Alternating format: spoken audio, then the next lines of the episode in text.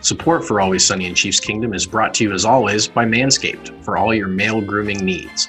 We want to say thank you to our listeners who continue to support the podcast by shopping online at manscaped.com and getting 20% off your entire order with the promo code SunnyInKC.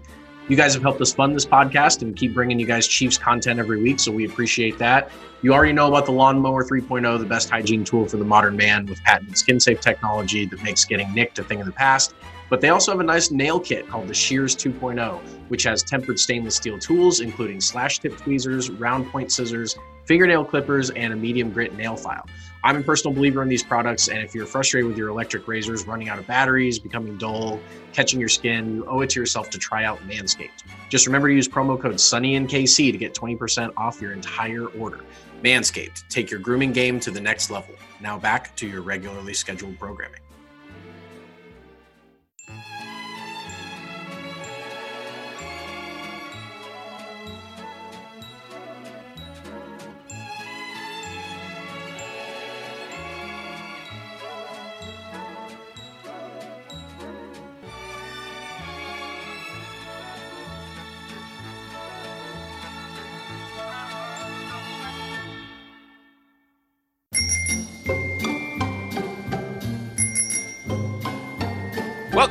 To It's Always Sunny in Chiefs Kingdom. Brought to you by Sports Illustrated's Arrowhead Report, SI.com slash NFL slash Chiefs, on Twitter at SI Chiefs, and of course our sponsor Manscaped. I'm Austin, feeling better this week on Twitter at Real Bird Lawyer. And here with me, as always, is my man Taylor Witt. You can find him on Twitter at Taylor underscore Witt. Taylor, what's going on? Man, it is all business this week. This Oh is the God. time. We are in the middle, in the middle of it. This is, you know, the other 11 months of the year are all building up to January and the first day of February. So we're here. This is The. Chiefs are right in the thick of it, baby. Uh, it's great. Mitch Holthus, shout out there. Yeah, Uh, we have so much going on this week. The season that matters is finally here, and it's finally the Chiefs' turn to play. So the Chiefs have a playoff opponent. It's the Cleveland Browns. Who? Yeah, the Cleveland Browns. The Cleveland Browns. So here's what we're going to do this week. First, we're going to talk about Super Wild Card Weekend. The Chiefs uh, got to sit at home and watch on our couches, just like all of us did. Patrick Mahomes had his notebook out, getting ready to go, taking notes. We're going to talk about those games a little bit, roll that right on into a preview of what's happening this weekend, the divisional round when the Chiefs are playing against the Browns. Then we're going to do our preview of that game, Chiefs versus Browns, and then we're going to close it out, Taylor, with a little, uh, little nostalgia, little, uh, little draft action. We're going to draft our top ten plays from last year's playoffs. Now, astute listeners will say, well, "Didn't you draft playoff plays already?" No, no, Taylor, we did not Technically not. drafted we drafted Patrick Mahomes plays and we drafted non-Patrick Mahomes plays of the 2019 season. And through that, we hit a lot of postseason plays because they were very exciting and there were all the good ones, all the hits. That's right, all the good ones, all the hits. We're gonna draft those at the end. We haven't done a draft in a little while, but first, Taylor, we got to talk about Super Wild Card Weekend. So this was the first time ever that Wild Card Weekend became super, and we had six games to talk about. And I guess let's just go through them in order and kind of get some quick thoughts on the ones that are worth talking about. There, Sure. there are some that we we probably don't need to talk about. So the first game of Super Wild Card Weekend was Bills Colts. What'd you what'd you think about this game? It was bonkers. It was a a very dramatic and it, it was full of failure and it was full of blown calls, both coaching calls and referee calls. Um, the Bills, who were supposed to be God's gift to football, yeah, hottest uh, team in the know, NFL. I was hottest team in the NFL, Josh Allen MVP candidate, and all that stuff. They really, really struggled with this Colts team. Oh, they should have lost. They should have lost the game. They the Colts left so many points on the board. That was my main takeaway was from failed conversions in you know inside the five yard line, which they had a failed fourth and goal that Philip Rivers dropped 15 yards back and threw a, a, a awful awful pass, and then they missed a field goal, obviously, which is easy points that you leave on the board, and then Yeah, a you short know, field goal too, like a short field goal. It was under yeah, it was under forty. Um, and and you know the drive to end half in the half where the Bills ended up Oh putting seven on the board with some just absolute bailout, ridiculous uh, throws on the sideline that they barely barely. I actually think both throws, if they were called incomplete on the field upon review, would have stayed incomplete Yeah, but they just It was bang bang. They called them both in. And Uh, then, and, and- then Taylor, and Yes. then on fourth down, the Bills lined up, clearly trying to get the The Colts. to most jump offside. obvious, The most- obvious jump ever. Uh, they weren't going to go for it, Yeah, and the Colts jumped off sides, yeah. and they gave them a first down, Bozos. and then they dropped a pick, yeah, and then the Bills scored a touchdown. Yes, yes. So they gave the the Bills were going to hold them to three, and then they were going to hold them to zero with the pick, and they end up giving up seven theirs. Or sorry, the Colts. So I mean, the whole thing was just it was very frustrating, I guess, from one perspective. The one perspective would be that fans that wanted the Colts to beat the Bills then, but Yeah, it wasn't wasn't very frustrating from the sense that like the Bills are not a super team. They're fine. They're a good team. They've got, you know, Allen had 324 yards, two touchdowns. He he he was good, but like good. this team's beatable. This team's totally beatable, and the Colts showed that. That's going to be our takeaway from all of these games. Let's go to uh, the rest of Saturday was NFC. It wasn't very interesting. Rams Seahawks we can talk about briefly. Seahawks are going home after a 12 win season. Mm. They just fired uh, Schottenheimer, Brian Schottenheimer, their offensive coordinator. Pete Carroll gave a presser where he said that they need to run the ball more Jesus. and more effectively. I, I, I mean, I guess this game is worth talking about in the sense that John, John Wolford started this game, and then Jared Goff came in in relief, and it was good enough to win. I mean, this this was kind of a fun game, uh, but I, I don't know, it was just weird. Russell Wilson had an amazing touchdown to DK Metcalf, Yeah. which was very Pat Mahomes esque. Wolford it only just- threw six passes before he got hurt. He got knocked out early in this one. Yeah, and with Jared stinger, Goff's he had to broken go- finger had to Yeah, come in. Yeah, and he had to go to the emergency room. Like they had to they had to take him in an ambulance to the hospital. It, it was a weird game. It wasn't that exciting. It's not interesting to the Chiefs unless the Rams knock off the Packers this weekend Sure. and then beat the winner of Saints Bucks and make it to the Super Bowl. So I we don't really. I think even if the Rams knock off the Packers, which we'll talk about that game here in a little bit, that's important even if they end up losing the next game, just because the Packers to me sure are the main threat to the Chiefs. And if Yeah, if they can be knocked off at any any round, I'm all for it. We'll go to the next game, which was Bucks football team. Um, everyone was really looking forward to the potential of Alex Smith playing this game. Obviously, his surgically I was going to say surgically repaired calf, but it's actually the calf that was used to surgically repair his leg yeah. um, acted up and he couldn't couldn't make it go. But you know, it was a a really really brave and fun effort from Taylor Heinicke of um, XFL fame before this year. He ended up throwing for 300 yards against a really good Tampa Bay uh, defense. Um, looked pretty good for most of the game. He had an amazing rushing touchdown, scrambling around and and ended up making a really nice diving play at the pylon and um, put up a good effort. It, wasn't enough. Tampa Bay is a pretty good team, beat them 31-23, but um, it was that was a more interesting game than I thought it had any right to be.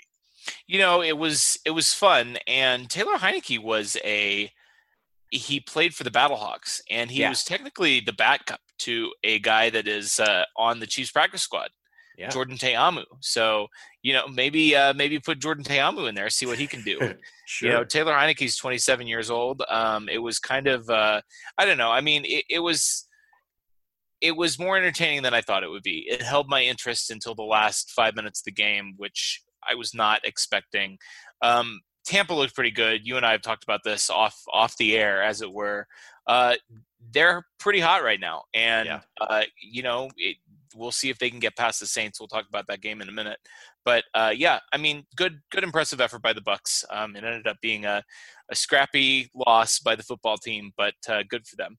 So, first game on Sunday Mm. has enormous significance because this was in the AFC. This was the four versus the five, the Titans versus the Ravens in a round three bout, which has some history. It has a past. Uh, the Titans and the Ravens obviously played each other earlier this year. They played each other in the playoffs last year. Titans won both of those matchups. Titans uh, they they danced on the logo. They did they did some logo stuff. Everybody's doing logo stuff now these Yeah. days. They're, they're, they're disrespecting the logo. It, the Titans, my God, what what were they doing in this game? I, well, they jumped out to a 10 nothing lead. And I thought what they were doing was the same thing they've done to the Ravens for the last two times they played them, which is to beat that ass. And they didn't end up doing it. They um, they kind of just went into stall mode on offense. That was really where they lost. They only lost this game 20 to 13. The Ravens didn't put the you know beat the brakes off of them like like the Ravens have done to bad teams. They only put 20 points up, but the problem was the Titans offense. They couldn't get anything going against that Ravens defense. They um after jumping out to the big lead and everyone everyone talked about how the Ravens hadn't won a game when they were trailing by more than 10 and they hadn't blah blah blah blah blah. Lamar had won a playoff game. a Playoff game. They hadn't beaten the Titans the last two times they played them. This was a big monkey off the back game for Lamar and the Ravens and you know, good for them. They got it done. Lamar ran for 136 yards including a ridiculous 48 yard touchdown run.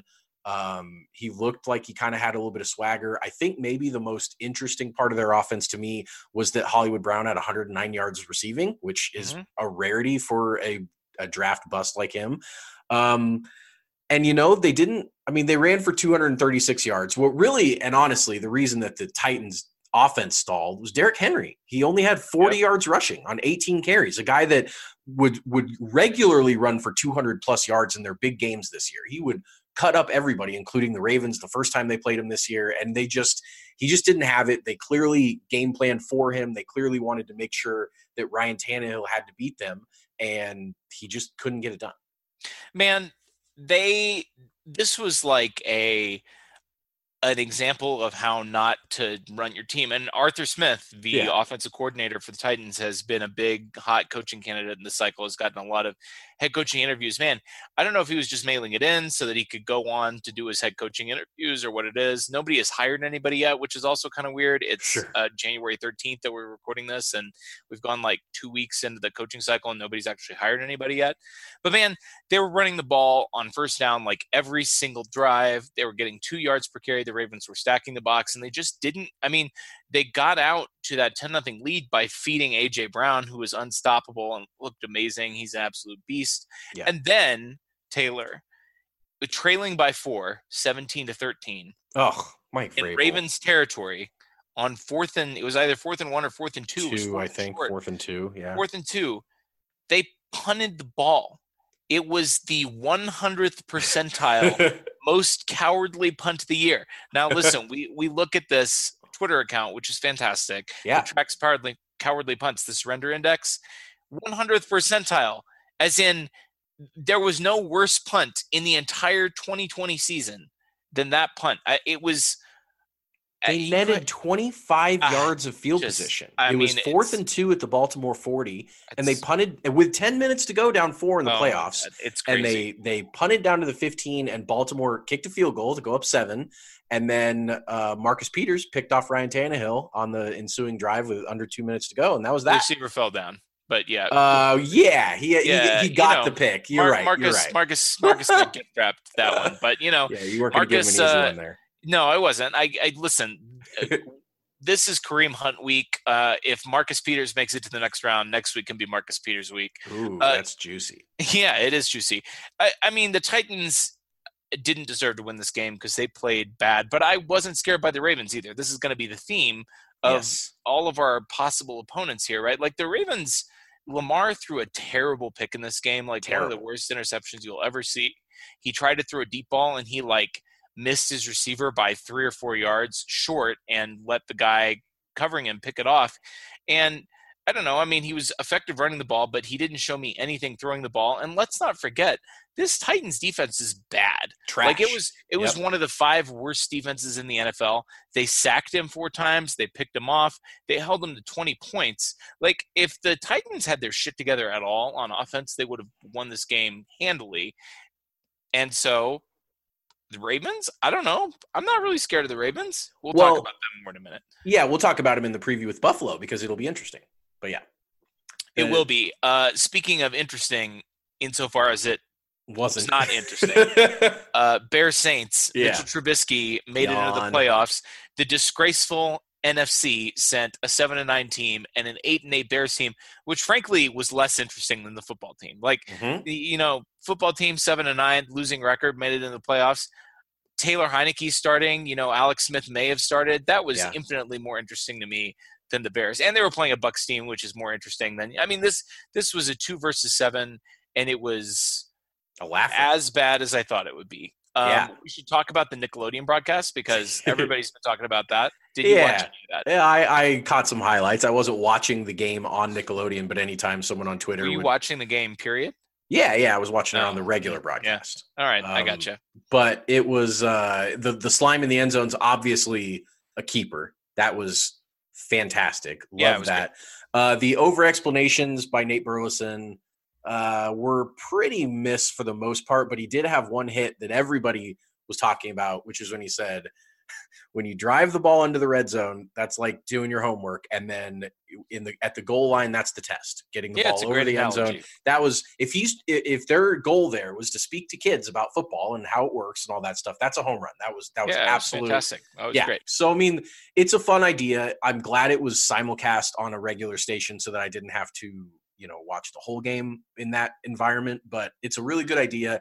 I'm sure they got enough positive reviews on it that they'll do it again in the future, and and maybe they hook some kids on football that wouldn't have otherwise been interested. So that brings us to the final game of the weekend, and this we had to wait for this game to Yeah. determine the Chiefs' playoff opponent. When the Colts did not pull off the upset, that threw it to obviously the four-five matchup, and the Ravens were going to be our opponent until the Cleveland Browns, with Man. no head coach because he had COVID. To Kevin Stefanski was in his basement. They wouldn't even let him virtually coach or like be in the stadium somewhere, which is kind, of, frankly kind of ridiculous. Yeah. Uh, they were missing some players due to COVID. They had some injuries. They had just barely beaten the Steelers the week before, 24 to 22, to sneak into the playoffs with a negative point differential. Spoiler alert. Uh, Mhm. the Browns rolled in this game. It was 28 to nothing in the first quarter. I, It was I mean, it was 28 to nothing after 12 Browns offensive plays. that's 12 plays. They had a fumble recovery for a touchdown, no offensive plays. Pittsburgh threw a pick on their next drive. Brown scored a touchdown in three plays. Pittsburgh punted. Brown scored a touchdown in six plays. Pittsburgh pick. Brown scored a touchdown in three plays. So it was just a- as as much of a blitz as really you can possibly have in a football game. Like, you know, the 28 nothing, the 28 points that the Chiefs have put up twice in a quarter, once against Houston, once against Oakland at the time. Um, those were more like a natural progression of an offense. And they were they were a natural you know it wasn't just every play went one team's way. And this was absolutely fumble pick punt pick were the first four Cle- or pittsburgh possessions. And they were all it, it just snowballed the, the very first snap of the game that went completely over Roethlisberger's head. Maurkice Pouncey's been playing with him for 10 years. I mean, there there yeah, is that is not a rookie center to quarterback exchange or anything like that. He was probably just too hyped up for the playoffs or whatever. And it goes it goes back to the one and the recovery. Connor and Ben both tried to jump on the ball, but neither of them really had a good handle on it. Squirts into the end zone. Cleveland's got it was honestly much, much, much more about Pittsburgh than it was about Cleveland. Yes, Cleveland was capitalizing. They were scoring the touchdowns and getting the turnovers, but that was all about how Pittsburgh was a mirage. Yeah, I mean the rest of the game they got out the, the the other three quarters they got outscored by a lot. I mean, Sure. this was almost a game. This was a 12 point game with 10 minutes left or so in the fourth Yeah. quarter. I don't have the box score pulled up in front of me. And Pittsburgh, just like Tennessee earlier that day, had a fourth and short in the opponent's I actually think it was maybe at the 50. Fourth and six at the 41, down My God. 23 to 35, down 12. I mean- four- and they punted. And do you say with 14 minutes left? Uh, with yes, and actually it was fourth and one, and they got a false start. But then they were in pun formation when they got the false start, so they could have lined up fourth and one at the forty-six. Yeah, they they took the false start intentionally Oh, right. to give right. themselves more room to punt. Oh, I love that. Love that. Play. Yeah, when More when room. you when you take a penalty to back yourself up so that you're you have a better punt situation, that means you're close enough that you should be going for it. BT Dubs, they had a touchback on the punt. So Uh, yeah, I, I mean, it just was. yards. I mean, you're talking about a 12 point game. They go down and score a touchdown. That's a five point game. and they had him on the ropes. They did. Like they had come back God. this that you know this game ended 37-20 Pittsburgh was after the 28 point Cleveland start. And they clearly by after cutting it to 12, forcing a Cleveland punt, driving the ball, they were going to win that game. They were going to win that game. They were going to go down and score if they had gone for it on fourth down there and Cleveland was going to blow the big four, 28 point lead that, you know, I mean it but it didn't happen and honestly it didn't happen to the chiefs benefit so as frustrating Yes. as it is that that pittsburgh shot themselves in the foot there make no mistake about it the Chiefs benefit from playing the Browns in this round, as we're going to talk about. This is a great situation for the Chiefs. It's an amazing situation for the Chiefs, and I was sweating it out with Cleveland fans. If we have any Cleveland fans, I can't imagine that we would that listen to this podcast. Congratulations to you. Uh, good job. We uh, we appreciate you, and now it's time for us to beat that ass. Yeah. Before we do that, though, Taylor, I want to talk about the other three games here at the divisional round because it, it's fun, it's exciting. This is the best time of the year for for football fans in general. You, not just because we're Chiefs fans and our team is in it and we're going to win the Super Bowl again, but it's just playoff football is really fun, and all these games have got some juice, right? So starting on Saturday at 3:35 Arrowhead time We've got Rams at Packers, and we kind of teased this game a little bit earlier. This is the this is the weakest game of the weekend for me. Yeah, but it's still kind of interesting. I mean, the Rams the Rams defense is crazy. Like yep. you know, they made the Super Bowl obviously a couple years ago with an offense that was really taking the league by storm and then got completely shut down in the Super Bowl. Goff stinks. Now he's got nine fingers, you know. but the defense is number one scoring defense in the NFL. They got the best defensive player in the NFL. They've got the best defensive player in the NFL, and Jalen Ramsey, who's also yeah extremely good. I, to be honest with you, we talked about this in our preview show before the season. Like, I just wasn't really sure that the Rams' approach here made any sense. Like, they traded away all their draft picks, and they didn't have a lot of cap space, and they like paid you know, Jared Goff, which still doesn't make a lot of sense, but like Jalen Ramsey and Aaron Donald, they've built a very good defense around those two guys. Yeah, yeah, they're nasty, and they they shut down a pretty good Seattle offense. Who you know clearly they've had their struggles towards the end of the year, but Seattle was they've got talent, and the Rams took care of business without their starting quarterback. And now, well, I guess depend. I mean, Goff yeah. played for most of that game, but he wasn't yeah. himself. I mean, he was hurt. He definitely showed it. And now he's got another week to heal up from his surgery. Aaron Donald, who did have a rib issue that knocked him out of the game against Seattle, is going to play in this game. So that's great news for anybody cheering for the Rams. Um, and they've got a recipe to defeat Aaron Rodgers because what you need to defeat Aaron Rodgers if you don't have an offense that can match his, which the Chiefs are really the only offense that can match his. You need a defense. And the Rams certainly have that. They certainly can put pressure on that great, great Packers offensive line that's now missing David Bakhtiari. Um, th- they can make this a game, and it doesn't mean that they'll win, but I don't think the Packers are going to run away with this one. Yeah, I mean the we've seen the recipe to beat the Packers. I mean the Packers were pretty dominant all year, but they had three losses.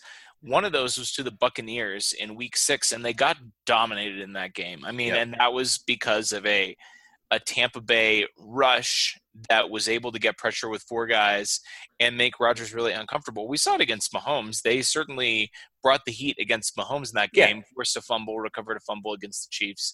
You know, obviously after the first quarter where the Chiefs just burned the absolute shit out of them, they they were really tough. And the Packers also dropped one to the Vikings and one to the Colts. Those are all teams that have good, stout defensive lines and can bring some pressure.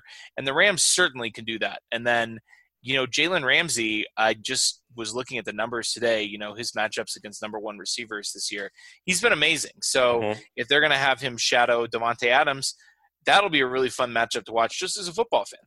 Yeah, yeah, absolutely. I saw that they had only matched up one time in their careers, and it was in Davante Adams' rookie year. Jalen Ramsey was playing in the slot. It wasn't neither player was had ascended to the level that they're at now. So I mean, it's it's going to be fun. Um, it'll be it, very interesting to see how the Packers um, handle a team like the Rams. If they struggle with them, then you know that might kind of str- that might derail their momentum going into even if they struggle and win then they would play let's say the saints the next week or the bucks. Either team has a very very stout defense. It could yeah. you know it could set up for some drama in the nfc for sure. But i would say um, let's go ahead and pick these games. And i'm still going to pick the packers. I think that they're going to be pretty i think they're going to struggle. And i think it's going to be like 21 I was 21, 21, 21 17 Packers over Rams. I'm going to say the Packers score 27 in this game. And I think the Rams are going to score. I'm not going to pick 19. No team scored 19 points last weekend, which was good. I was glad to see that because, as we discussed last week, 19 is the worst, most shameful score that you can put up in an NFL game. I'm going to say the Rams score slightly less shameful 16 points. I'm going to say 27 to 16. So then our next game of the weekend is going to be the Saturday nightcap. That's the one that um, especially everyone in Chiefs Kingdom is going to be paying attention to because it will determine as long as the Chiefs get by the Browns, who they will play the next weekend. And unlike last year, where the Chiefs were watching Saturday night to, to figure out if they were going to play a home game or an away game the next week, which was a lot of fun. Yeah. Um, this week, they the Chiefs know they'll stay at home if they keep winning, but uh, the Ravens at the Bills is just going to be a a very fun, very hype filled young quarterback. Um, you know, a lot of these te- the, these two teams have a lot of the same types of narrative going with them. Uh, the Bills hadn't won a playoff game in forever. Lamar hadn't ever won a playoff game. Um, now they're going up against each other, and the Ravens passing attack and the Bills passing it, or the Ravens running attack and the Bills passing attack are both top of the league. They're both very, very well, not the tip top, but they're both very good. And uh, I'm very interested to see how each of these defenses handle the other team's offense because I think they're they propose a lot of matchup problems. Yeah, I mean, this is a fascinating one because you probably have all seen our dear listeners that there are four quarterbacks in the AFC and Baker's the oldest and he's still what he's just 26. I mean, you've got two young quarterbacks both from the same draft class and in fact Baker is also from their draft class. So you've got three guys from the 2018 draft class and Patrick Mahomes who's from the 2017 draft class. Yeah. And you know, all of these guys uh, are playing. Allen is playing. Allen and Jackson are playing in the playoffs for the second time, or actually, I guess for Jackson the third time. Mm-hmm. Um, but first playoff wins for all of these guys, and you know they're going up against Patrick Mahomes, who's the elder statesman in this field, even though he's only the second oldest by age. Right. He's the guy who already has the Super Bowl wing, uh, Super Bowl ring, and and four playoff wins under his and belt. four yeah, playoff wins already. Yeah, I, I, mean he's smoking the field, obviously. But this is a fascinating matchup because I mean, like you said, you've got the Ran or the Ravens rushing attack, the Bills passing attack, and two pretty smart coaches. I'd be really interested yeah. to see what Sean McDermott does against the Ravens. I think the Titans and the Chiefs have given the league a blueprint a little bit. Like we've talked about the Ravens a number of times on this podcast. Yep. The Ravens are really good at beating bad teams and they have a type of team that they just completely slaughter. But honestly, the Titans had statistically like one of the worst defenses in the NFL and they held the Ravens to 20 points and they didn't play very well offensively. Like they gave no. the Ravens a lot of opportunities on Saturday or on Sunday and still held them to 20 points. And so yeah I think the Bills, even though statistically they too do not have a great defense this year, they do have a really smart defensive coach. And same same deal with Vrabel.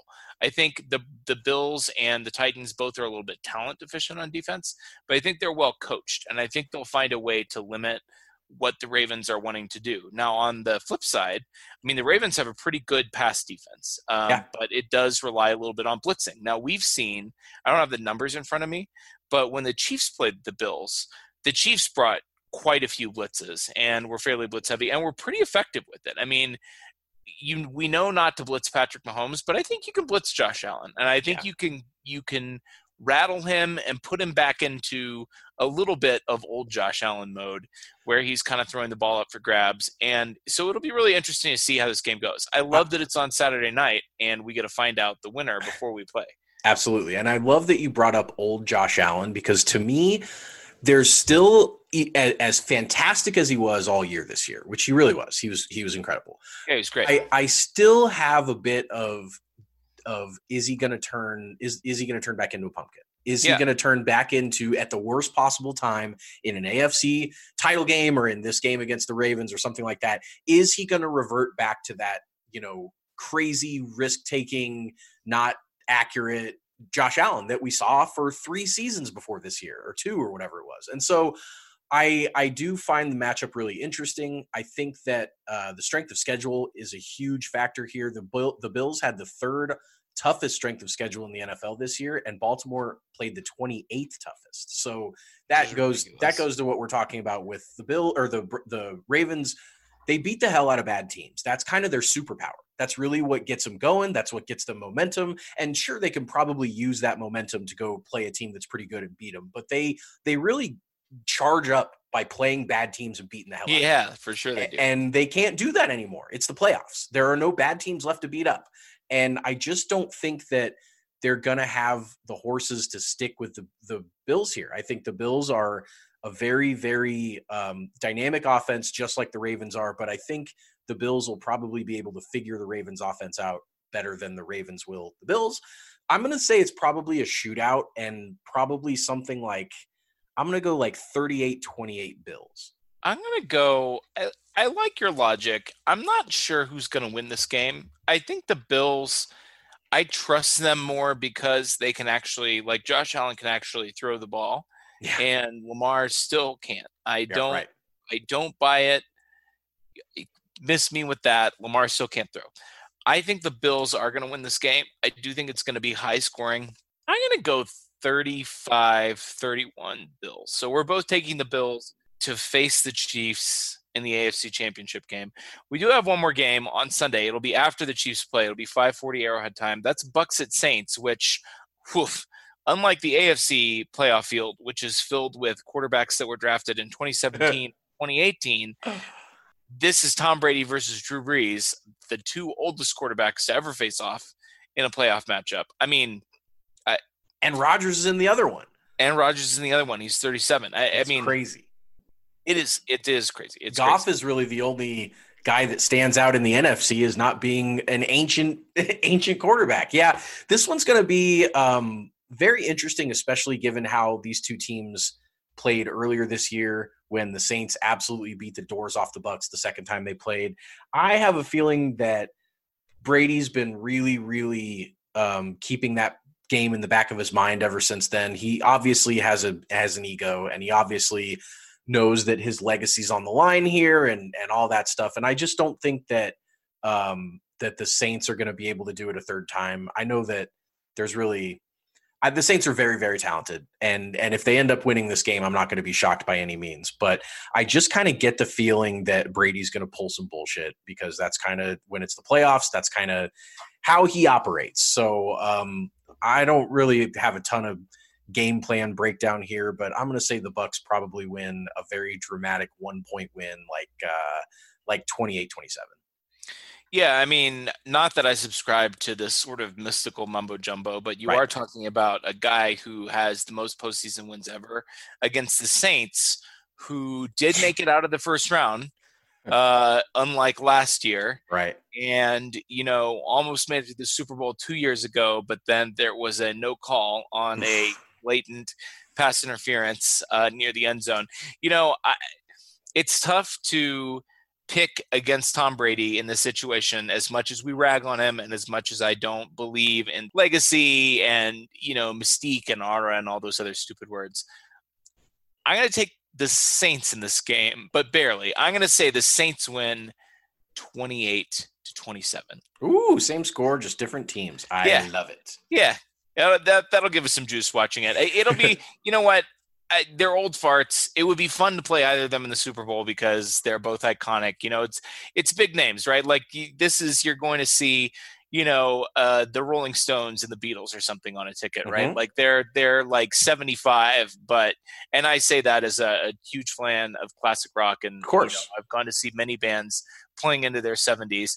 But you know, you're you're there for the, uh, the you're there for what they've done in the past. And I mean, these two quarterbacks are on the Mount Rushmore of the NFL. They are they, they are, are, as they are. as good as it's ever been. Well, Drew Brees didn't even make it into the NFL's top 100 list last year, but you know, I mean, this would be. I hope Drew Brees pulls it out because it would be a it would be a big deal for him to go back to another Super Bowl and take out Tom Brady on his way there. We'll see. We'll see. Well, that brings us, Taylor, to the main event. I mean, it's here. We we have been doing this podcast since uh, what, like the end of February? it was like February fifteenth last year. So yeah, we're coming up on an anniversary here in the next month or so of this podcast. This is the first time that we've been previewing a playoff game. We've we played the full sixteen game regular season slate. We haven't seen our boys in a couple weeks, which you know it always gets me kind of you know all a flutter when uh, yeah. you know like we we didn't see him in week 17, we didn't see him in the wild card round, so we get to see we to see Patrick Mahomes again. it's uh, it's pretty exciting.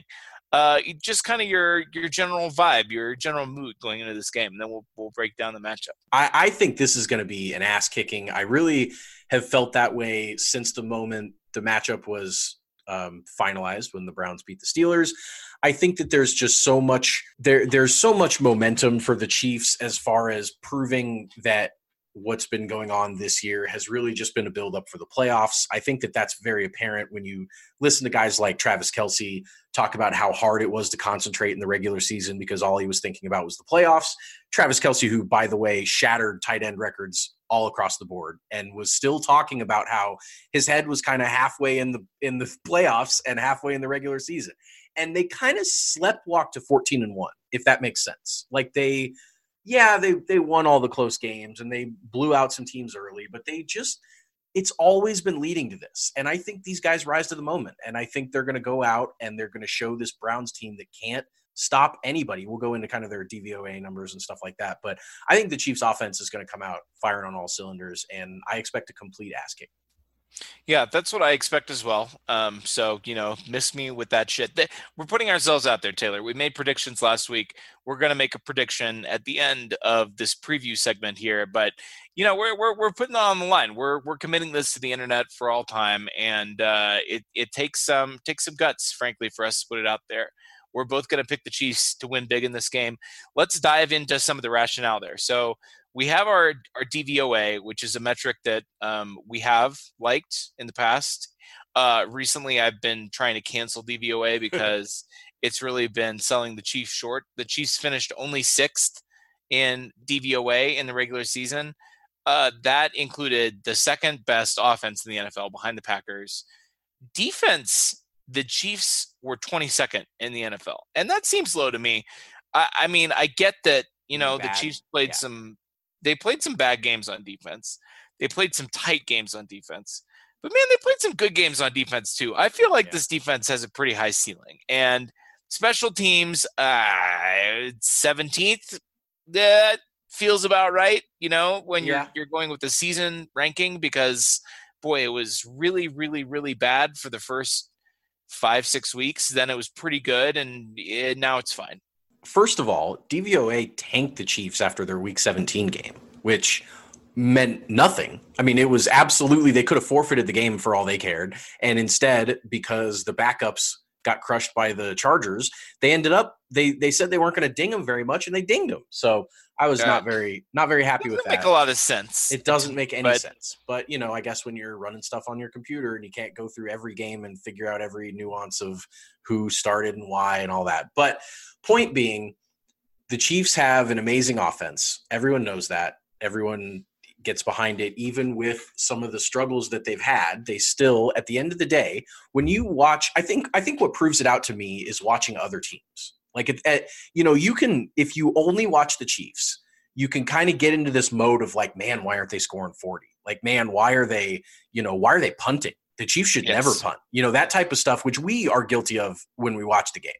But man, then when you watch literally any other NFL team and it's seven to three at halftime, and you're like, oh my God, these these are like it's really hard to score in the NFL for most offenses. And it's just not for the Chiefs. And that's kind of my what I keep falling back to with this team is when when it's on the line, when Mahomes is in this in this huddle, and when the Chiefs need to go out and put seven on the board, they're better at doing it than any other team in the NFL, and that's what you need to win a Super Bowl. And I think that's what they're going to show. Yeah, and with respect to the defense, again, 22nd ranked overall. You know, when the Chiefs were in their first year of the Patrick Mahomes era in 2018, for the vast majority of that season, the Chiefs were 32nd in defense. and should have been worse if possible. should have been worse if possible. They had a really fun thing going for about half of the 2018 season where they were first in offense, first in special teams, and dead last in defense, yeah. which made for a very fun, very watchable product until we got to the playoffs and Tom Brady and his old ass – shredded us and Dee Ford jumped off sides or lined up off sides, I should say. He didn't jump. Yeah. He just he just lined up on the wrong Looked side. Looked down his feel, feet and was like, "Yep, That'll work. Where do I put my feet? Where do I put my feet? D. yep, not not there, not there. Uh, but you know what? Uh, 22nd. I don't know. I guess it feels about right, maybe for the the output that we got over the the course of the season. But it feels like the ceiling of this defense is pretty high. And honestly, the last couple of weeks, the defense has been playing really sharp. I feel like you know last yeah. year the Chiefs were 17th in defensive DVOA, and it feels like that's about where they're gonna be when we get to the playoffs. I mean, we're talking about a a defense that certainly can stop the other team enough times to win the game and get stops when it matters. And that's that's really all you can ask for. Well, and that's kind of that's kind of where the Chiefs give up their points. That's like, you know, would you rather the the defense give up early points and have the Chiefs have to claw back or would you rather them give up late when they're protecting a 20 or 15 point lead sure, or whatever? Yeah. And you know, at the end of the day, the Chiefs can kind of can kind of feel the game out and figure out what kind of stuff they need to run on both offense and defense to get out of there with the win. That's what they they just seem to emphasize that more this year than we've seen from them in the past because I think they realized that they didn't need to put everything on tape and they didn't need to show every card that they had in their hand because they were still going to end up be good good enough to get the win. And that's really that's the main that's the name of the game in the NFL. So I you play to win the game. You play to win the game. You don't play to just play. You play to win. And they they might be statistically 22nd, but I think you're right that middle of the pack 16 17 somewhere around there i know it's only a six or seven spot difference but i think that's really where the talent falls and on a good day man on a good day this team can get after the quarterback and get the turnovers and like everything else their ceiling is high on defense. They just, you know, maybe don't get there as often as you'd like. I'll tell you what, though, Taylor. Uh, let's talk about the Browns' ranks in each of these categories because, yeah. uh, well, we good. both predicted a big Chiefs win. Uh, Chiefs ranked second in offense. They had the second best offense in the NFL by DVOA this year. The Browns were ninth, so not terrible. Still a top 10 offense, pretty good offense. But the Chiefs are seven spots higher. Um, you know, we're talking about an offensive DVOA of 23.9% versus an offensive DVOA of 5.4%. So that's yep. like a, a pretty massive difference. The difference between the Chiefs and the Browns is somewhere between the Browns and like, you know, the the bottom of the barrel kind of yep. offenses.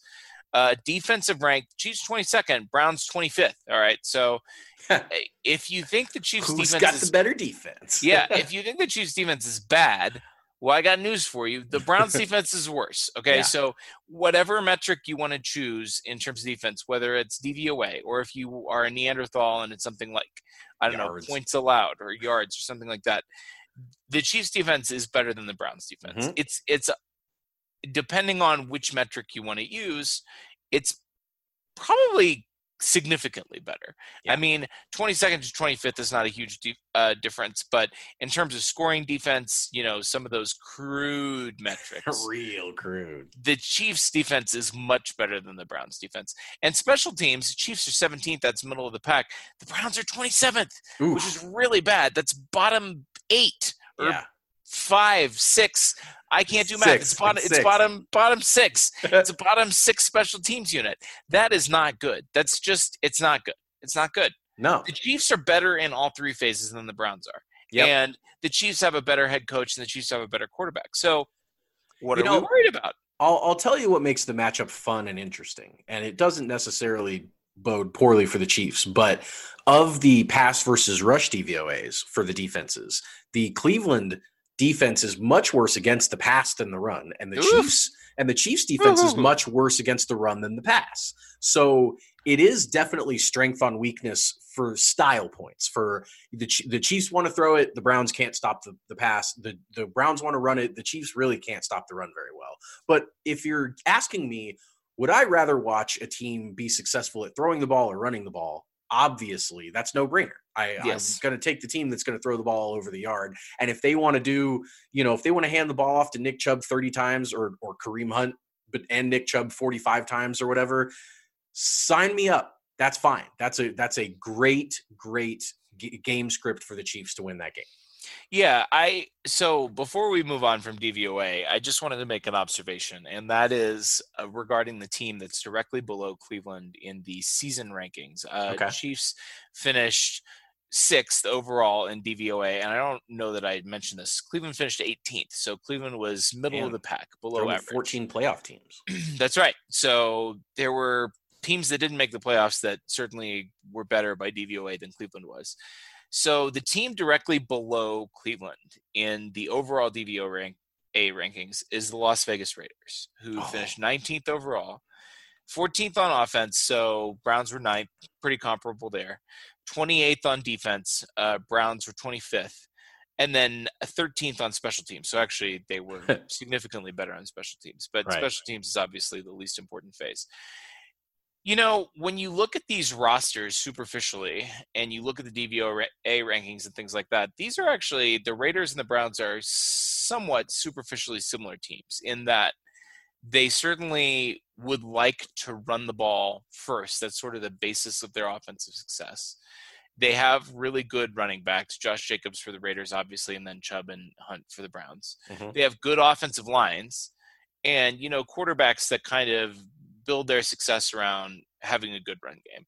And on the defensive side, can't stop anything. Like literally cannot stop anything to save their lives. And so yeah, I mean, I think it's it's an interesting comparison, but there is one key difference between the Browns and the Raiders that doesn't show up in the DVOA rankings or anything like that. And that is, you know, the Raiders the Raiders actually have a fair amount of team speed and that proved to be a huge factor in both of the games that they played the Chiefs close. One where Yes. they beat them in week 5 and then a game that came down to a game-winning drive from Patrick Mahomes and a late interception by Derek Carr for the Chiefs to escape with a win. the thing is, in both of those games, you know, the the Raiders were able to have some success with their speed guys, be it Agholor or in the first game, especially Ruggs, beating the Chiefs deep and beating them over the top and scoring with big plays in the passing game. And the Browns just don't have that dynamic at all. Nope. Uh, Odell Beckham Jr. obviously got hurt early in the season, out for the year, has never really flashed in Cleveland, but he's not available.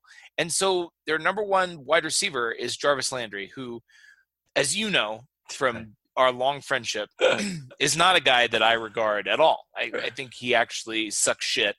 And I don't want to I don't want to offend Jarvis Landry, but the man is extremely slow. He's probably like the slowest wide receiver in the NFL that still can function as an NFL wide receiver.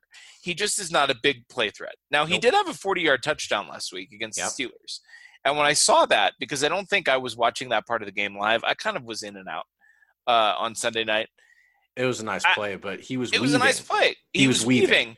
I was honestly stunned when I watched the replay. Where I was like, Yeah. "Uh, "How did they not catch him? Because he's like he's like not running that fast." No. I, I mean, listen, Jarvis Landry is a slow slot receiver that will get you tough yards, move the chains, make contested catches. He's not going to beat anybody down the field. He certainly is not going to beat anybody on the Chiefs' uh, defensive backfield deep over the top. He's No. he's slow. They've got Donovan Peoples Jones, who's got a little bit of speed, but they just don't have the speed at wide receiver or even tight end to stretch the field and beat you deep. And I think the Chiefs can work with that. I, Yeah. honestly, I just like. uh, What are you afraid of? You know, uh, we don't talk about basketball very much on this show, um, mostly because we don't really have teams. But it's kind of like I mean, I have KU basketball, but we don't really. It's kind of like when you match up against a team that that shoots a bunch of threes versus a team that doesn't. So like it doesn't really Yeah, matter what the other what the other team is good at. It when they can shoot threes, that's an equalizer.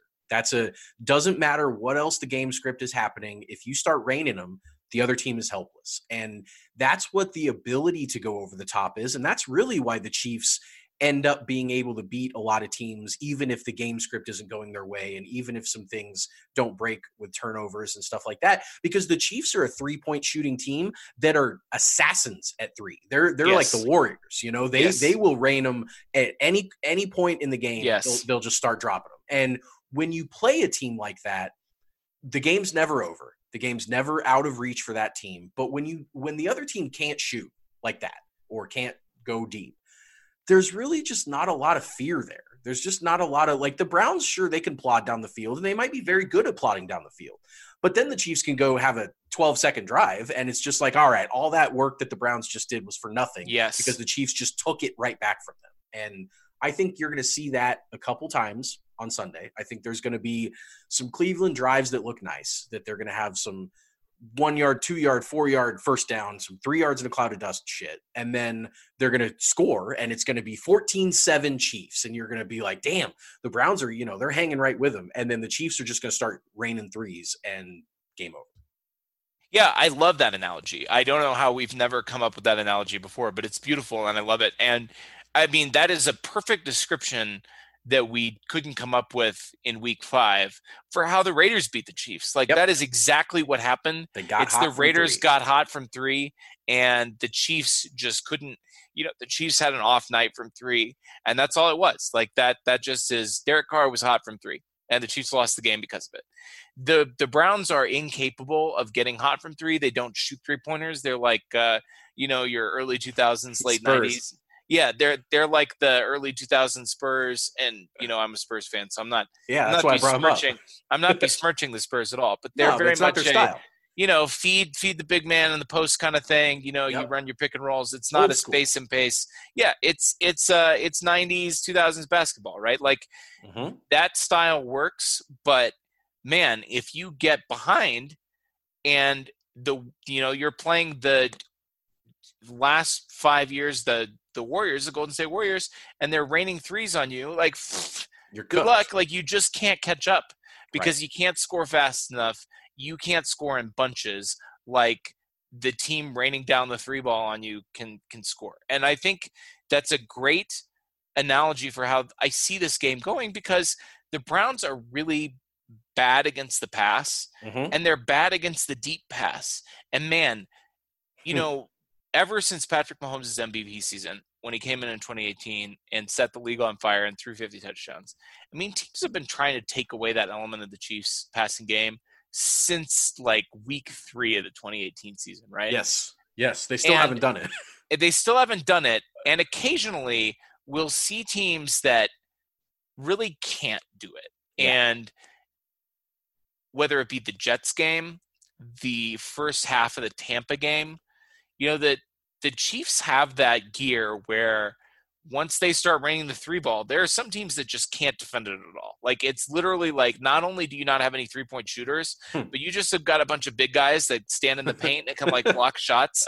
They literally like can't guard Don't anybody on the step out on it. right? Yeah, Like you've got yeah. like Shaq out there trying to guard Steph Curry, you know, at the three point line yeah. you know like it just is i see that kind of being the browns on defense like on offense too like I just they they can't score with the three and they can't defend the three and i think that's a recipe for a boat race i really do well, hell, man, the Browns got outscored this year.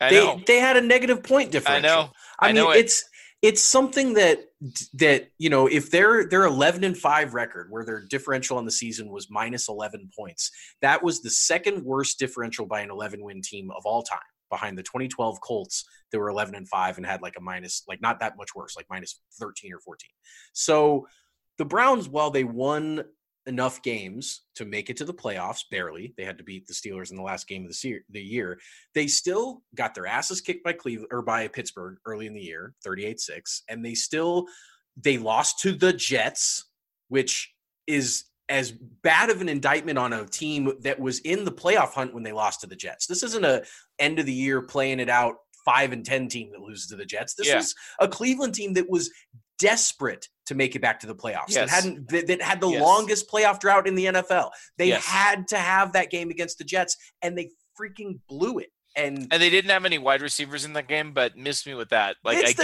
that Jets. I Yeah, the get- Jets didn't have any wide they- receivers in that game either. Exactly, and and guess what? Cleveland only has one wide receiver anyway. His name's Yeah. Jarvis Landry, and Yeah, he's a slow slot receiver. So Right, like, right. you know, miss me with that, right? Like, beat It- the Jets. Yeah, it's um it's really as I said going into this preview, it's really a best case scenario for the Chiefs matchup wise. And yeah, you superstitious people out there will be like, "Oh, you can't talk about this is a great matchup for the Chiefs." Whatever. I'm I'm over that. There's no there's no such thing as jinxing. It's whatever.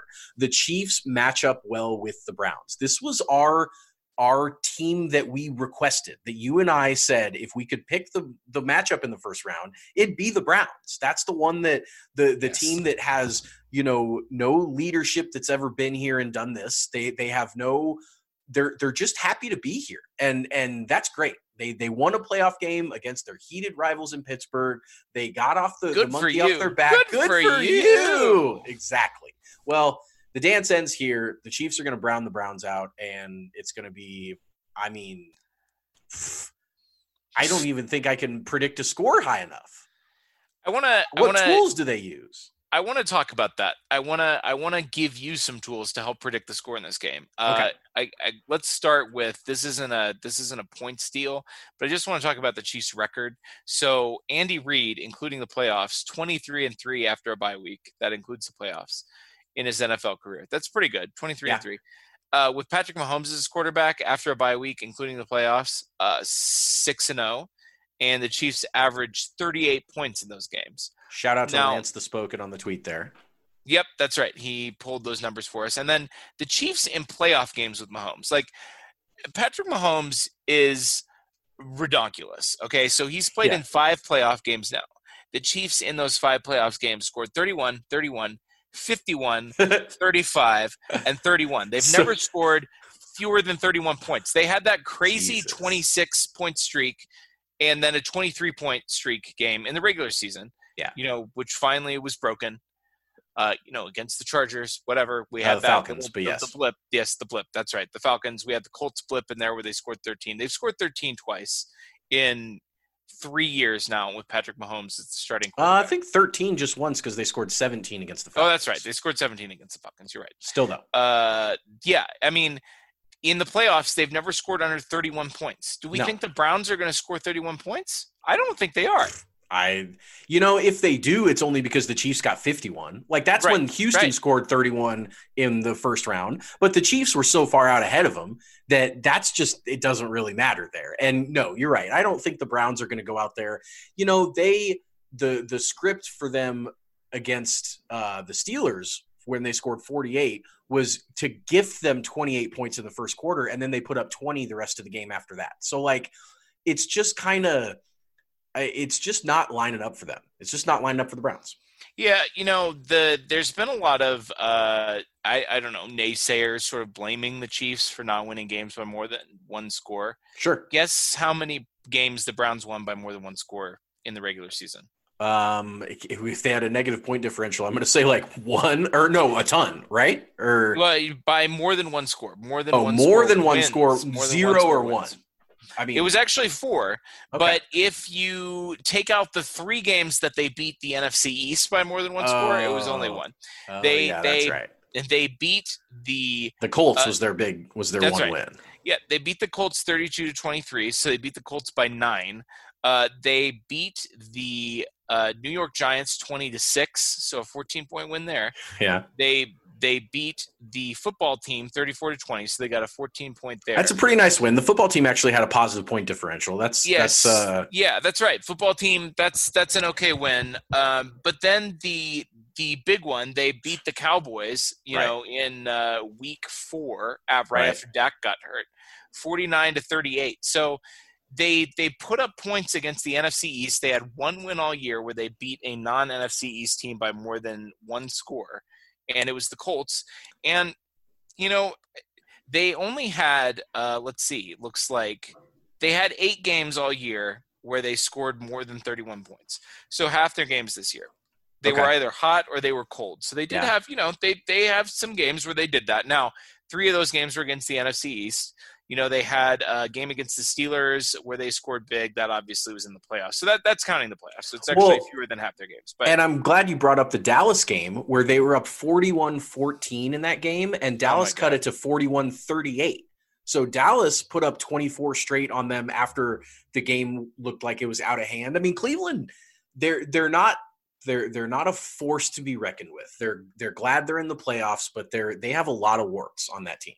Well, you want to talk about uh, you want to talk about blowing big leads? My God, they almost blew one to Pittsburgh, and they're probably their most impressive one of the year was over the Titans. Yeah, that was a very similar game to both the Steelers game and the Cowboys game, where they yeah. built a humongous lead in that game. They were blowing out the Titans, and you thought they this game is 38 seven. They were up 38. They were up 31 points in that game, and then the Titans came back. It was a one-score game. Yeah, they won by six. they won by six points in a game where they were up by 31. Yep. I, I mean, listen, you want to talk about the Chiefs making games close and making games interesting and letting teams back in at the end. Right. You think? I, I mean, even if the if the Browns got out to a 24 to nothing lead in the first quarter, Chiefs are going to win that game. I'd bet on the Chiefs. I would live bet my house yeah. on the Chiefs to win that game. Who's right? more like, likely to to finish a playoff game up 24? Last year's Texans team or this year's Browns team? It's last year's Texans team. Yes. Like they were they were much much more talented and they got up 24 and it didn't matter. So if if that team couldn't hold on, then this Browns team sure as hell can't hold on to a lead if they if they get that. I I'm with you there. I think they they would be um, Browns fans would probably be more nervous than Chiefs fans would be with that score. Let's pick before we pick this game. Let's let's go over the let's go over the injury situation really quick, and then I want to talk about the Kareem Hunt thing because that's yeah. kind of that's kind yeah. of an elephant. That's kind of an elephant in the room. Sure. Uh, so the injury situation, the Chiefs did have uh, Willie Gay Sammy Watkins and Mitchell Schwartz, who still is on IR. Uh, but Watkins and Gay did not practice today. This we're recording this on Wednesday, so the 13th. Clyde Edwards-Helaire did practice, so he's back. It looks like he is going to play. Sammy Watkins has been tweeting some smack, and not really. I mean, it's a very light smack talk.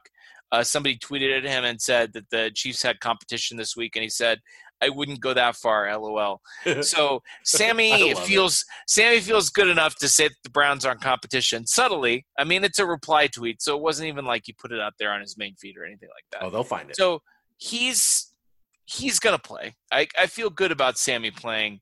I feel like he wouldn't be out there talking shit if he wasn't going to play. Maybe. I mean, it's Sammy, so who knows? Yeah, right. Uh, Willie Gay, obviously, that would be a big loss. Uh, it would be great for the Chiefs to have him back. But Anthony Hitchens is back, and Clyde being back is uh, is a big deal.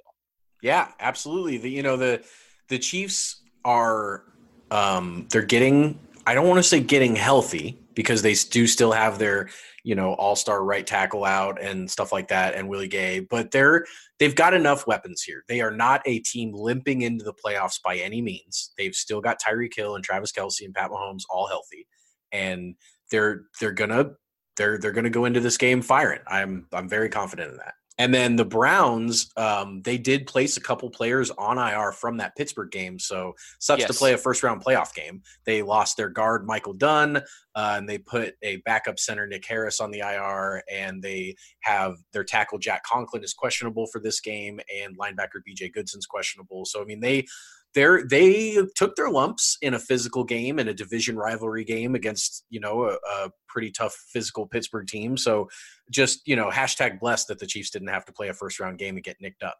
Yeah, and the Chiefs didn't have to play a Week 17 game either. Although Willie Gay did get nicked up in that game, the Browns lost Olivier Vernon in Week 17 against yes. the Steelers in that playing game, yes. which is big for them because you know, they've got Myles Garrett, who's obviously great, but Olivier Vernon was kind of their other main pass rusher and uh-huh. the guy that made that pass rush. I mean, you know, if you've got one elite pass rusher, it's usually pretty easy to get away from that guy, right? Like you could double him, you can chip him, but once you throw a second, you know, strong edge rusher into the mix, that's when it starts to get dangerous for opposing quarterbacks and opposing offensive lines. Browns don't really have that right now. I mean, they they've got Myles Garrett and not a lot else because uh, Vernon ruptured his Achilles in the last game of the year of the regular season, and so you know that's a big loss for them. Um, that defense is going to get back probably Denzel Ward, their cornerback, uh, who they drafted in the first round with Baker a couple years ago, who's yeah. a good player. Yeah, he's good. But but their their pass rush and their safeties have not been all that good all year, and doesn't look like they're going to be getting a lot of help on that front. So we'll see how the injury situation plays out. Before we pick this game, Taylor, we got to talk about we got to talk about Kareem Hunt. We just gotta we gotta talk about it. It's kind of the elephant in the room.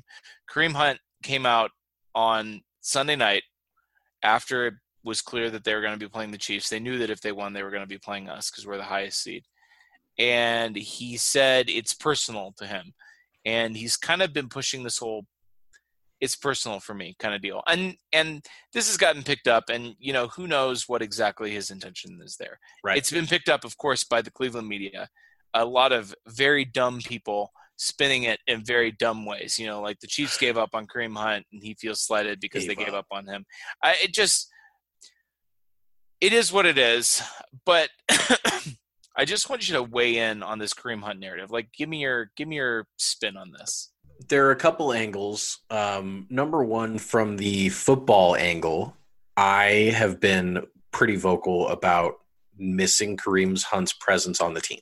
I think he is a dynamic runner, and I think that had things gone only slightly differently, he didn't have to maybe necessarily not get into that altercation. But if he had handled things differently with the Chiefs, I think there's an easy alternate reality to imagine him still on this team and winning Super Bowls as the Chiefs starting running back. I think that's very obvious. Um, the players seem to like him.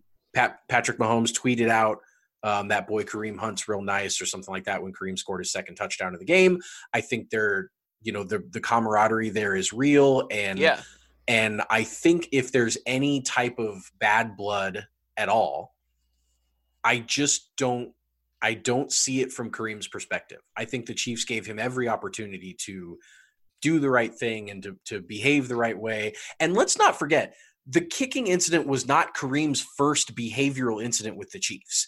He got into a fight at you know the Put-in-Bay in uh, in Cleveland early in December or January, whenever that was, and I mean he had several incidents where the Chiefs kind of kicked him under the rug and said, you know, all right, we're going to work with you on this. And then the video comes out and that's all she wrote. And it's just, it, I I don't sympathize very much with this with this Kareem take if he's upset. If it's not just like it's personal because I want to I want to play for my you know in front of my old teammates and stuff. He might mean it's personal like a sentimental personal, but yeah, if, if he's pissed yeah. about it, miss me with that. Mm. It's not the vibe that I got, but yeah, I mean it, it's worth noting just from the angle of you know the Chiefs gave up on Kareem Hunt. Uh, listen, the incident that happened took place in like what was it February I think it was yeah. February or March um, yeah. after the Chiefs season was over. It was back in Cleveland, and I remember reading about it when it happened because obviously anytime an NFL player does something stupid and potentially illegal, it goes into the news. Right. And so it was reported on the following day, and you know, my take on it at the time as a lawyer was, look, I mean, like this sounds like a pretty minor case. If it gets charged at all, it'll be like a misdemeanor petty offense kind of deal. You know, he probably won't get suspended. If he does get suspended, it'll be for like a game or two. It's not going to be a big deal. And in fact, that's exactly what happened. He actually was never even charged nope. criminally uh, for that incident. And you know, the Chiefs obviously spoke to Kareem about it when it happened and stuck with him. They stuck with him. They didn't they didn't cut him. You know, they didn't discipline him really at all um, for that incident. Well, then along comes November, and that video leaks out, along with, by the way, a very misleading headline. Yes. It said that he brutalized. Brutalized. Listen, yeah. Yeah. that is not what brutalizing looks like. As nope. a prosecutor, I can nope. tell you that it's an extremely, and not to minimize it. Listen, I, I mean, he shouldn't have done what he did, but uh, We've all seen he, worse. he, yeah, he didn't even really actually physically hurt her at all, and wasn't even criminally charged for it. So the video certainly put the Chiefs in a bad spot. The the headline that TMZ chose to run with the video certainly put the Chiefs in a bad spot because you know you read the headline brutalizes and then you watch the video, which was or also the, cut. The freeze frame yeah, exactly. His, yeah, yep. I mean they yeah. they dressed it up. They TMZ'd the hell out of that story. They TMZ'd the hell out of it. That's their job. It broke on a Friday afternoon, you know, like right into the weekend news cycle, and it, you know, at the end of the day, the Chiefs cut Kareem Hunt because he misled the team about what happened, and. He would still be on the team if he had told the truth because truth be told it was not a very serious incident, all things considered. You know, it wasn't domestic violence. This was a stranger. They were both intoxicated. That's not to minimize it, but listen, I mean, it's like a, a bar fight, right? And it's not it's not like a domestic violence situation. She was never, you know, she wasn't even injured, and it just was. It, it's a tough situation for the Chiefs. They obviously they cut him because he misled the team. Yep. I don't know if you did. You hear Andy Reid's comments about it? Um, yeah, he was pretty pretty buttoned up about it. He wished him well. He's glad he he's glad he was doing well. Um, you know, I felt like it was very very Andy of him. It was, but he did say, "I know Kareem missed being on the team last." year." Oh yeah, yeah, yeah. Yeah, I he- loved that. he threw in that little dig where he was like, because he obviously was talking about the incident that happened last year, Yeah, where Kareem said- got in legal trouble again because he got pulled over and you know he had some weed on him or whatever and an and open was- container. I mean, and an open container and he was crying to the cop literally like almost literally crying where he was like i should be in the super bowl you know with the chiefs and so uh, you know i don't know what andy's angle was there but i liked it i it was a little you know like hey kareem like bro I know I know you miss wanted- us, but we I know don't you wanted you. to. I know Yeah. you wanted to ring last year. That Yeah, could have been yeah. you instead of Damien Williams. I'm with a hotter girl now. about. That's exactly right. That's exactly what it was. Like, bro, I'm sorry. Like, you're rebounding with the Cleveland Browns, but like uh, Baker Mayfield, Patrick Mahomes, uh, Uh-huh. it's, it's a bummer, buddy. I, Yeah, our new girlfriend's name is Lombardi. We're we're all right. Oh, that's great. Taylor, let's pick this game. Yeah, um, ass kicking. I'm gonna go. I'm gonna go 48, 48 24. They double them up. I like that. I think the Chiefs score at least 40 in this game. I'm gonna get a little frisky with the pick, and I'm gonna say the do. Chiefs score 50 in the Oof. playoffs again. I'm gonna say they put 51 on the Browns, just like they did against the Texans last year. Except I don't think they're gonna spot them a 24 point lead uh, to start the game. Yeah, I think the Chiefs are gonna win this game 51. I'm going to say 51 28. I think that the Chiefs get out to a pretty big lead. I think the Browns uh, score a little bit in this game inter- inter- intermittently, but I think the Chiefs are just going to score early. They're going to score often. I think they're going to blow the Browns out. That's that's what I think. That's what that's my prediction. I'm I've got the Chiefs by 24, and you've got them by 23. Pretty pretty fun sitch. I would take that in a heartbeat. I would love it. It's going to be a great weekend for football. So we previewed the game, and we wanted to get into we wanted to get into the postseason spirit a little bit. You know, it's like listening to Christmas music before Christmas, except way better. we wanted to do a segment that we like to do on this show. We're going to draft stuff, and what we're going to draft is top ten postseason plays from last last postseason. We're just doing last Yes. postseason, right? Yes. 2019, Correct. No 2020. 2020. No 2018 plays against the Colts or the Patriots. Okay. And last time you Pick picked first. Yes, I had the non Dan Marino quarterback at um, at the first pick, so you get Wasp. So congratulations. Yes, I get Wasp. Congratulations. That was a chalk pick. It's the Trevor Lawrence of this draft. I recently rewatched the Mic'd Up. I actually watched it this morning. I had not watched it in a while because we had, you know, we had football, like live football, new football on to consume for Yeah. the last, you know, 18, 19 weeks. And that was good. So I, I hadn't gone back and watched Wasp or the Mic'd Up in a while. And uh, I uh, watched it this morning. And uh, I got to tell you, it holds up. It's pretty good. it holds up. Yeah. it, it made me uh, made me cry a little Yeah. bit in uh, the car on my way to work. Um, yeah, I mean it's fantastic play. It's a great play by Pat, great play by Tyreek, great play by Andy Reid. It just it checks all the boxes. You know, it got its own turning point segment uh, from NFL Films. It got the whole NFL Films treatment. It got T-shirts, it got hoodies, it got you know all kinds of media attention. It's the chalk pick here. it was Wasp the play of the year last year. Yes, it was. Absolutely. And it's going to go down in Chiefs lore as, if not the most famous play, that would only be because they top it somehow here coming up in the future. But um, yeah, it'll it'll forever give me the warm fuzzies. It's how the Chiefs won the Super Bowl. That's that's the end of it. Um, so that was your one overall, very easy. Everybody knows the story with Wasp. Um, my and are, I guess I should ask you: Are you doing favorite, or are you doing most impactful, or is it best, or like? Yeah, it's subjective, like all Okay. of our drafts are. You know, like uh, people Yeah, yeah. have got uh, different qualities when they're drafting a quarterback. For right. instance, you know, uh, John Elway likes to draft quarterbacks who are tall, and uh, Andy Reid likes to draft quarterbacks, you know, who are smart and can throw the football. You know, it's just All right. di- different strokes for different folks. So I'm gonna pick uh, my two plays that I'm gonna pick here back to back at two and three. The first one that I'm gonna pick is my favorite Mahomes play. Well, it's the run. It's the run. I think Sure, the. I think the run was when it was kind of an out of body experience for me. Like it was just very it was very mind-blowing to watch him danced along that sideline and it just seemed destined that he was going to make the the touchdown and I don't believe in destiny or any of that stuff. I just he was magical I, on in that moment with the Chiefs down going into halftime. Out of this world. Out of this world touchdown Kansas City. I mean it's it was it was just mind blowing. And he gets up and he does the flex and the the crowd is some of the loudest I had ever heard Arrowhead at that point. I mean the the roar when he breaks inside the 10 because the scramble starts off and it's it's a first down he's going to step out the chiefs are going to get a shot at the end zone because you know there was 23 seconds left in the half and and then he has the gall to keep going and then to cut inside. But the Chiefs had a timeout, so it was all dandy there. And then the spin, uh, I just can't ever. I will remember every frame of that play for the rest of my life. It was it was magic. Solid pick. Can't and, disagree with it. Of course. And then I'm gonna go a little bit. I'm gonna go with the Damien Williams game winner, the the touchdown run in the Super Bowl. Yeah, and, it's a good one. Yeah, I mean, look, these are all going to be great, but um, but the emotion behind that play. So as much as the the run was was the football aspect of it, it was a gut wrenching play for the Titans defense to give up that type of play, and it meant so much for the game.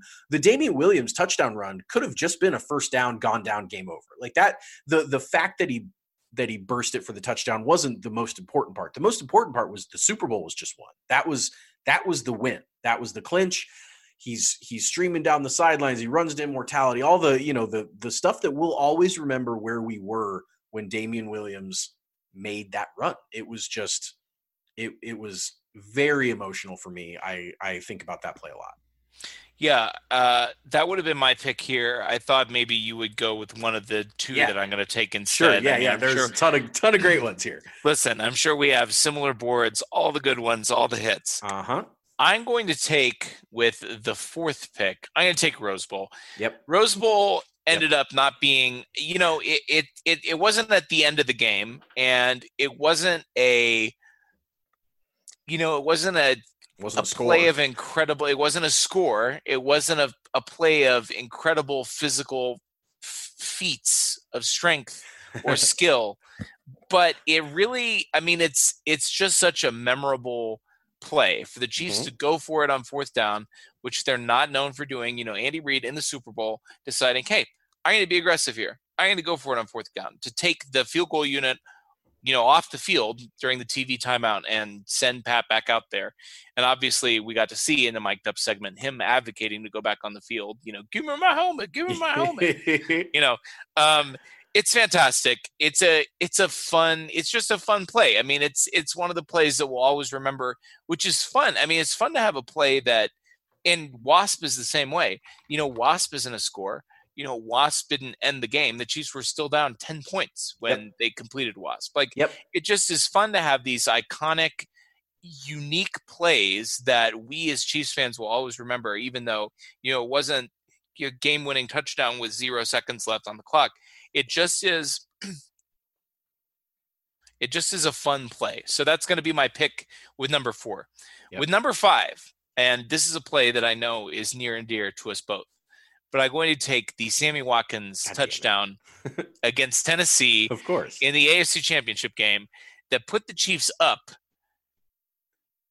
with the chance to go to the. I mean, this was essentially they the, they won the AFC championship. It was the that. AFC championship clincher essentially, yep. and we talked about this play before when we drafted Pat plays. It's one of our favorites like this was an absurd play. I, this is a different one from Rose Bowl because unlike Rose Bowl, which is just a cool schematic thing that they did in an aggressive situation, you know, to get them the first and goal, which they converted for a touchdown. This was a ridiculous play. This was a ridiculous feat of physical strength and skill. You know, Mahomes rolling out left, going back to his right, and then throwing the ball essentially just off his back foot. I mean, like almost like a, a jump pass, not quite. He didn't get completely airborne, but you know, just off off platform, yeah. throwing it like 45, 50 yards in the air down the field to Sammy Watkins, who roasted his guy, and taking it into the end zone.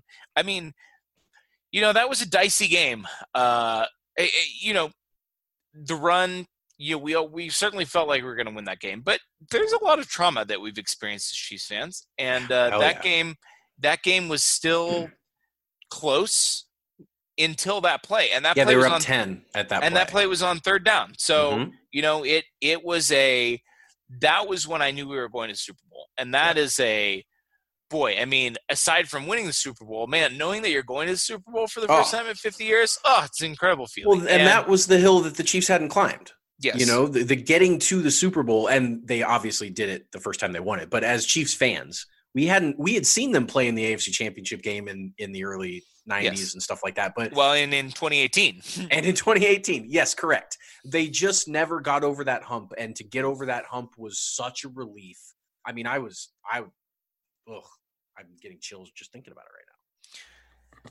your picks, So, Taylor. great great picks those top five i think in any order were um obviously the the big ones um at number six i'm gonna actually go i'm gonna give you i'm gonna go with two plays for six and seven that patrick mahomes was not involved with Ooh, and number six i'm picking dirty dan and i'm picking Nice. the, the fourth down stop against justin reid it was 24 to 7 sure. So it was the chiefs were still down 17 but the the momentum after the chiefs had just scored and then held the texans on the very next drive to three and out.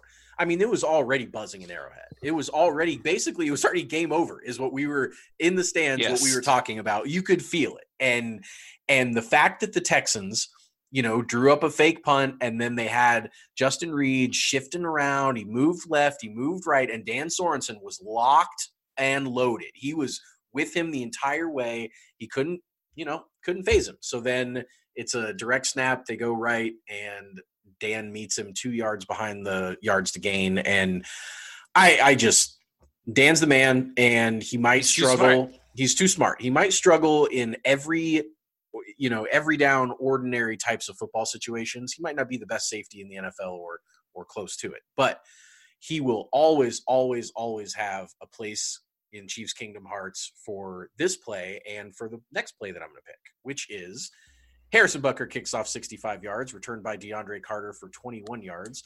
Tackled by Dan Sorensen. DeAndre Carter fumbles, forced by Dan Sorensen, recovered by Darwin Thompson at Mm. the Houston 24, and and returned um, funnily enough only for 18 yards because Darwin Thompson didn't know that he could run the ball Mhm. after he recovers a fumble on the kickoff. But um, this was also at the Chiefs had turned the last stop by Dan Sorensen into a touchdown. They had cut the lead to 10.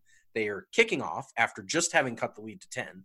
And Romo and Nance are on the call and they're talking. And as the ball is being kicked off, they're saying, how many crazy plays are we going to see in this game? How many momentum shifting game plays already are we going to see in this game? Mhm. because you forget, you know, the the Chiefs had the blocked punt and the muffed punt and the the big Kenny Stills touchdown early and all the you know there were tons of big momentum plays against the Chiefs and then they started getting some of their own with the Mecole Yes. Hardman return and with the you know the the fourth down stop and and Romo and Nance are going man this game is insane and as they're saying that ball pops out Darwin returns it back down to the six the Chiefs are down 10 and about to cut it to three and the place was just freaking electric I love it. And Dirty Dan, as you said, you know, he comes up clutch, man. He's just uh he's he's part of Chiefs Kingdom lore forever because of his clutch performances in the 2019 playoffs. I'm looking forward